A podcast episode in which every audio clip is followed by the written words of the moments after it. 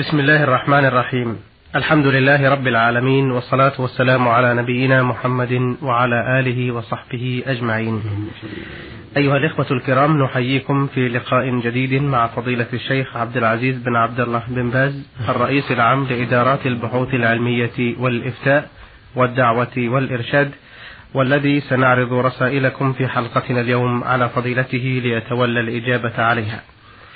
هذه رسالة مقدمة من السائل خليل زيدان جاسم من العراق محافظة الموصل. يقول إذا أخذ الطفل دواء ممزوجا بحليب امرأة أخرى غير أمه وكرر هذه العملية أكثر من خمس أو ست مرات فهل يأخذ هذا حكم الرضاع الشرعي؟ نعم. بسم الله الرحمن الرحيم. الحمد لله رب العالمين وصلى الله وسلم وبارك على عبده ورسوله نبينا محمد وعلى آله وأصحابه ومن سلك سبيله واهتدى بهداه إلى يوم الدين. أما بعد فلا ريب أن الرضاع يحرم بشرطه الشرعي وهو أن يكون ذلك خمس رضعات معلومات فأكثر في الحولين. فإذا مزج الحليب بشيء آخر من الأدوية فإنه يؤثر أثره المعروف. فإذا كان خمس مرات أو أكثر حال كون الطفل حولين فإنه يكون حكم يكون له حكم من ارتضع خمس رضعات فأكثر. إذا كان الحليب له أثر يعني متحقق أنه حليب وصل إلى جوفه مع هذا الدواء أو مفردا كل ذلك لا يغير من الحكم شيئا. بين العلماء قد نصوا على أن ما يحلب للطفل ويسقى إياه بمثابة ما يرتضعه من هذه المرأة. فله حكم الرضاع إذا علم ذلك. نعم. بارك الله فيكم. هذه آه، رسالة من الأخ عدنان العثمان آه، من سوريا محافظة حلب. يقول يوجد عندنا في سوريا قبور يقال إنها من عهد الروم ويوجد فيها قطع من الذهب أو صور من فخار أو خرز ثمين ثم آه، يحفر الناس القبور المذكورة لأجل استخراج هذه الأشياء التي فيها فهل عليهم في ذلك من إثم أفيدونا؟ جزاكم الله خيرا. لا نعلم في ذلك بأسا لأن هذه الأموال هي حكم الأموال الضائعة التي ليس لها مستحق والأموال الضائعة لا بأس أن يأخذها من وجدها سواء كان ذهبا أو فضة أو غير ذلك مما يتمول وينتفع به. نعم. آه هذه آه سؤالين من أو هذان سؤالان من السائل ألف شين من الرياض. يقول قال رجل لصديق له علي الطلاق ألا تشتري الثلاجة والغسالة إذا عزمت على الزواج. يقصد أنه هو الذي سيشتريهما ويهديهما إليه. فهل يجوز أن يعطيه قيمتهما مقدما نقدا؟ نعم. الذي يظهر أنه لا حرج في ذلك إذا شراها بنفسه أو سلم له القيمة اشتراها إذا كان مقصوده مساعدته بالثمن نعم. وليس مقصوده نفس الشراء إنما المقصود أن يساعده بالثمن إذا شراها بنفسه أو بوكيله أو شراها صاحب الحاجة وسلم له ثمنها الأمر في هذا واسع ولا يقع عليه شيء بذلك لأن طلاقه قد حصل به المقصود. لأن الشرط المطلوب قد حصل. نعم. نعم. إنما لو حصل وسبقه هذا الشخص واشتراه به؟ إذا كان المقصود أن يساعده بالثمن هذا المقصود. نعم. وسلم له الثمن فإنه قد وفى بيمينه. حتى لو اشتراه حتى لو اشترى هذا. سؤاله الآخر يقول رجل عليه نذر منذ عام 1394 هجري. ويتعلق بالسؤال الأول أمر آخر قد يخفى على بعض الناس. نعم. وهو أنه إذا كان مقصوده بالطلاق منعه من الشراء وحثه على قبول الهدية وليس قصده فراق زوجته إن لم يسمح له بالشراء. فإن هذا الطلاق في حكم اليمين. فلو فرضنا أن الرجل ما سمح واشتراها هو ولم يقبل الثمن فإن الطلاق لا يقع. وعليه كفارة اليمين. إذا كان مقصوده نفعه بهذا الشيء وحثه على قبول الهدية وليس مقصوده فراق زوجته إن لم يقبل. وإنما المقصود مقصود اليمين يعني حث الرجل على قبول الهدية أو قبول الثمن وليس المقصود فراق أهله إن لم يقبل. هذا له حكم اليمين فلو لم يقبل صاحب الزواج شراء شخص ثلاجة وغسالة أو لم يقبل الثمن فإن الرجل لا يقع على زوجة الطلاق. لأن ليس مقصوده إيقاع الطلاق المقصود حث الرجل على قبول الهدية نعم. ولكن يكفيه كفارة اليمين. نعم. جزاكم الله خيرا. نعم. آه، سؤاله الآخر يقول رجل عليه نذر منذ عام أربعة وتسعين وثلاثمائة وألف هجرية وقد قام بعقيقة ابنه بدلا من شاتين ذبح شاة واحدة وأدخل النذر معها نية منه ولم يخبر الذين دعاهم إلى هذه الوليمة. فهل يعتبر وفى بنذره أم لا؟ النذر يختلف إن كان نذر شاة يذبحها في بيته لأقاربه وجيرانه وضيوفه فهذا إذا ذبح بنية النذر وقدمها لضيوفه فلا بأس. أما إذا كان نذر نذرا مطلقا ما أراد به أهل بيته ولا قراباته ولا ضيوفه أو نذر أراد به الفقراء فإنه لا يكفي بذلك حتى يوصلها الفقراء لأن النذور تصرفها فقراء. فإذا كان ما له نية خاصة فإنه يعطي النذر الفقراء الشاة الشريفة ويعطيها الفقراء إذا كان النذر شاة مثلا أو نعم. بعيرا أو بقرة يذبحها ويقسمه بين الفقراء. إلا إذا كان له نية خاصة. بأن قال مثلا لله علي رزقني الله ولدا ذكرا أن أذبح شاة أو بقرة أو بعيرا وفي نيته أنه يذبحها لأهل بيته وجيرانه فهو على نيته وإن كان ما له نية فإنها تعطى الفقراء تقسم بين الفقراء. ولا يأكلها هو ولا أهل بيته ولا ضيوفه. يعني إشراكه النذر مع العقيقة. ما يصلح. هذا لا النذر مستقل والعقيدة مستقلة. العقيقة سنة مستقلة والنذر واجب مستقل. وهذا ما فعله هو. فإذا فعلها فعل إحدى الشاتين عن شاة عليه بالنذر نعم. فينظر في نيته. إن كان نوى الشاة الذي بالنذر أن يذبحها في بيته للضيوف والأقارب والجيران فقد وفى. وفى بهذا الشيء. حيث قدم أهل لضيوفه ومع أهل البيت نعم. وأما إن كان ما قصد هذا الشيء بل نذر ولا في نيته هذا الشيء. فالنذور مصرف الفقراء ما تجزي هذه التي ذبحها في العقيقه نعم جزاكم الله خيرا. آه هذه آه، رسالة من المرسل حاء عين من عمان الأردن. آه يقول عندي امرأة وقد تشاجرت معها وحصل خلاف وغضبت غضبا شديدا فأنا رجل عصبي المزاج شديد الإثارة لا أتحمل المشاكل. وحلا لهذه المشكلة قلت ونطقت للزوجة يا فلانة أنت طالق. وكلمة أخرى أنت آه طالق. وأنا في حيرة من أمري فكل ما تعصيني هي فكل ما تعصيني هي أنطق هذه الكلمات. وصدرت مني عدة مرات ربما أكثر من ثلاث مرات. فما حكم الإسلام في ذلك؟ إن كان الطلاق وقع في غضب شديد يعني أغلق عليه مقصده وشعوره. ولم يتملك نفسه ولم يستطع حبسها عن الطلاق لشدة الغضب وشدة النزاع والكلمات الجارحة من الزوجة فإن الطلاق لا يقع على الصحيح. وقد اختلف العلماء في ذلك لكن الصحيح أن الطلاق لا يقع في شدة الغضب. والغضب أنواع ثلاثة. غضب يزيل الشعور ويكون صاحبه كالمجنون. ما يبقى عنده شعور. فهذا لا يقع الطلاق عند جميع أهل العلم. الغضب الثاني يشتد معه غضب بسبب النزاع الطويل أو الكلمات الجارحة من الزوجة أو غيرها حتى لا يملك نفسه وحتى لا يستطيع التغلب على أعصابه بل ينطق بالطلاق كالمكره كالمدفوع. فهذا لا يقع طلاق. الحالة الثالثة يكون غضبا عاديا ليس معه شدة بل غضب عادي فهذا يقع الطلاق فيه عند الجميع. فالسائل أعلم بنفسه. السائل هذا أعلم بنفسه إن كان اشتد معه شدة كبيرة حتى حتى لم يستطع حبس نفسه عن ذلك.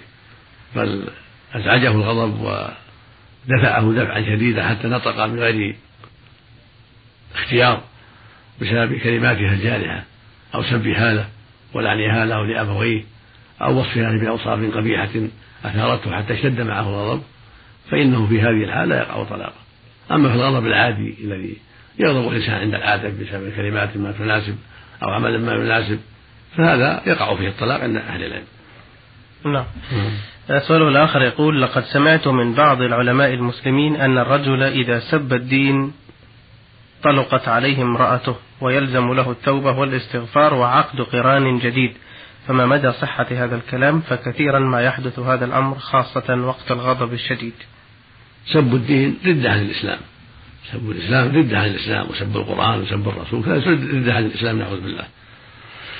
كفر بعد الإيمان لكن لا يكون طلاقا للمرأة. بل يورق بينهما من دون طلاق ما يكون طلاقا. بل تحرم عليه لأنه مسلم وهو كافر. فتحرم عليه حتى يتوب. فإن تاب وهي في العدة رجعت إليه من دون حاجة إلى شيء. نعم. بدون عقد. وناب إلى الله رجعت إليه. وأما إن خرج في العدة وهو على حاله لم يتب فإنها تنكح من شاءت. ويكون ذلك بمثابة الطلاق لا أنه طلاق لكن بمثابة الطلاق. لأن الله حرم المسلم على الكافر. ولو أرادها هو. لا هن حل لهم ولا هم حل لهم. آه. فإن تاب ورد يتزوجها بعد ذلك فلا بأس. بعقد جديد. بعد العقد بعد بعد العدة. يكون بعقد جديد أحوط خروج من خلاف العلماء. وإلا فبعض أهل العلم يراها تحل له بدون عقد جديد. إذا كانت تختاره ولم تتزوج بعد العدة بل بقيت على حالها. ولكن إذا عقد عقدا جديدا فهو أولى. خروج من خلاف جمهور العلماء. فإن الأكثرين يقولون متى خرج من العدة بانت منه. وصارت أجنبية لا تحل بعقد جديد فهذا أولى لا يعقد عقدا جديدا. هذا إذا كانت قد خرج من العدة وقبل أن يتوب. فأما إن تاب فهي, فهي زوجته. نعم. نعم. أحسن الله في العدة وهي في العدة فهي زوجته. نعم. أحسن الله إليكم. آه هذان سؤالان من الأخت المستمعة فعين من الخرج.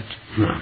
آه سؤالها الأول تقول لقد قرأت حديثا في بعض كتب الأدعية أن من قرأ سورة الدخان في ليلة أصبح يستغفر له سبعون ألف ملك.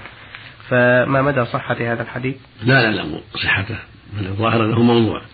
نعم. نعم ليس له أصل بما نعلم. نعم. سؤال الآخر تقول فيه لقد كثر الاختلاف في آه، وجوب زكاة الذهب الذي يلبس وليس للإعارة أو الإيجار. فما هو آه، الرأي الديني في ذلك؟ العلماء اختلفوا في الذهب. والفضة الذي تتحلى به المرأة وتلبسه عند الحاجة هل يزكى أم ما يزكى؟ وهل تكفي العارية؟ على أقوال أهل العلم.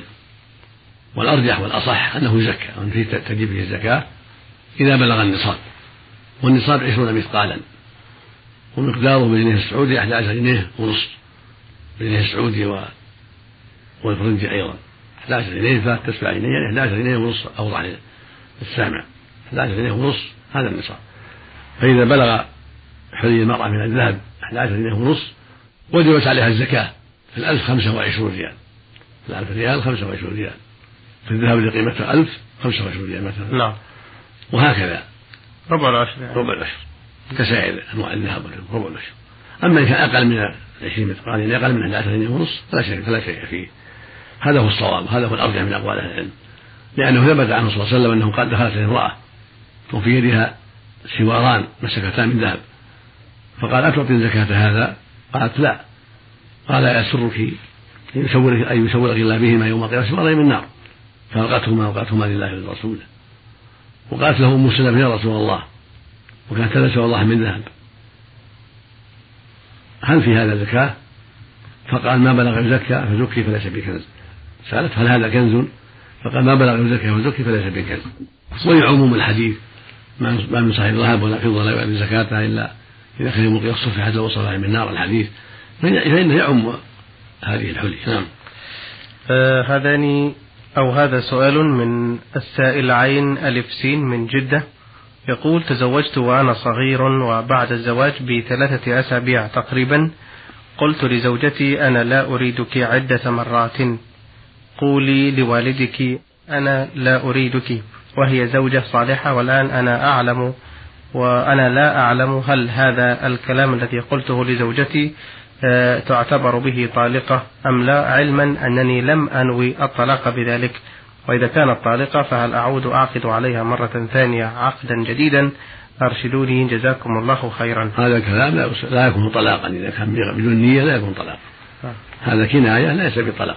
ما دام ما نوى الطلاق فليس بطلاق. نعم. وزوجته باقت ثلاث وإذا عليه كفارة في ذلك؟ لا معلش ولا عليه كفارة؟ معلش كفارة جزاكم الله خيرا.